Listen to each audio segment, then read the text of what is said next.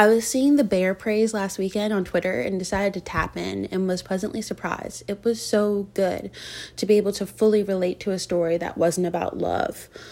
Um, and I love romantic comedies and romantic movies, but what most people who consume media go through is deciding a career and balancing being fully immersed into it and wanting to be successful, and also deciding if your mental health and sanity is worth your passion that coupled with family issues and trauma and the impact that one death can have on an entire family dynamic is so raw and real and i think we should be able to see more stories like this.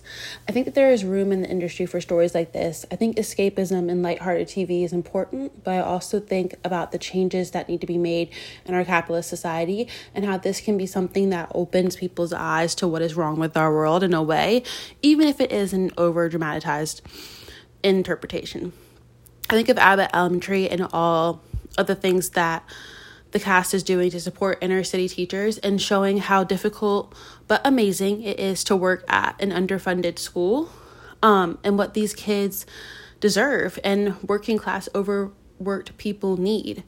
Um, and they need help. Um, and I may not know all the answers, but I think that it could help.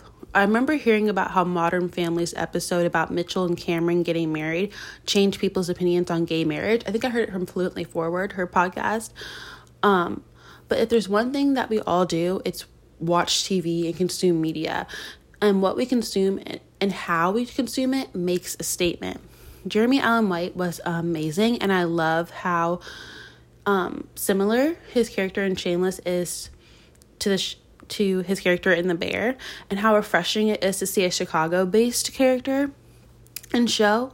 Um, Ayo's character was so easy to understand and the passion that she had that she didn't know what to do with and the inherent skill and seeing her step into her role as a leader was wonderful i love seeing the older generation's response to sydney someone from a younger generation find out what works in the kitchen the apprehensiveness the amount of doubt and the proof being in the pudding and her solutions working and the older employees coming around to it was so beautiful and raw i think that's like the editing the style the camera work, all of it was so raw and real. It just was amazing.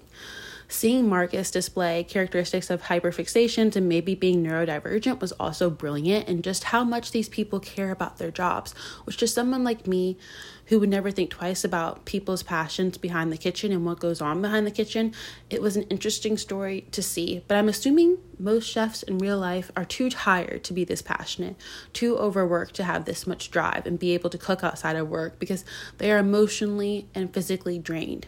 And that's important to realize. I need a season two, and I need to see and hear more stories of working people and how beautiful and chaotic and difficult and amazing um, their lives and honestly our lives are, and how they can be too.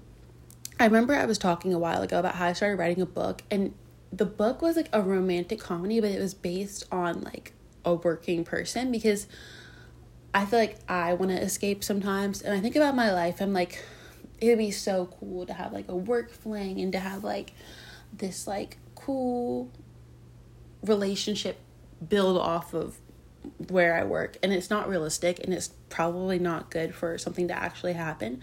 But just being able to see my work and the work that I do on screen would be so cool because I was looking up like everyone's reactions to the bear on Twitter and TikTok and people were saying how accurate it was and how like they loved it and how it made them think of their time working in the kitchen. And even though it may be over dramatized they still related to it and really liked it and really hoped for a season two. And it's like i was started watching the show on apple tv with um maya what's her last name? I can't think of it right now. Um but maya from snl and I was like, this is just so like I don't even want to watch this right now. It was about like a woman who was married to a billionaire and got all this money and she was just being crazy because her husband had cheated on her.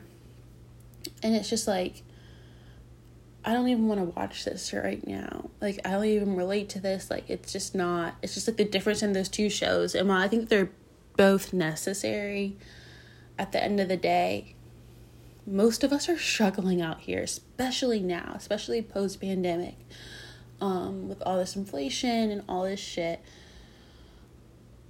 Yeah, it's fun to escape, but it's also hard to see people living in fantasy worlds. I think about that when I go on like TikTok and I see all these influencers with all this money, being able to do all this stuff, when it's hard for a lot of people to be able to do anything for themselves right now.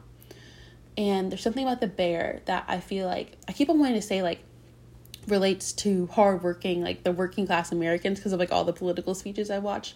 But it's not just Americans because it's just working people. People have to work so hard to support themselves. And the line that I feel like I even teeter with being obsessed with my work and like wanting it to be perfect and wanting to do the best and then also just like feeling nothing at all and being so unmotivated, so overworked to the point that I don't even want to do it anymore is something that I think a lot of people question. Um, and seeing someone young like Sydney exploring that in the work field, even by just quitting one day and coming back the next, it's very relatable. And seeing people take their work home and trying to keep on thinking and keep on being successful outside of work because you're so moved by it. You're so passionate about it. And it's what's bringing food to your table. You know what I mean? It's just, there's something about it. And everyone felt something watching the show. People are saying that they're rewatching it days out. As told by Kenya, said she's already watched episode seven four times. It's doing something for people. And I think that that is important as well. And you could say, oh, it's a TV show, nothing will change because of it. But hearing what people were saying after that Modern Family episode was very inspiring. And um, I just want to be inspired. Thank you for listening.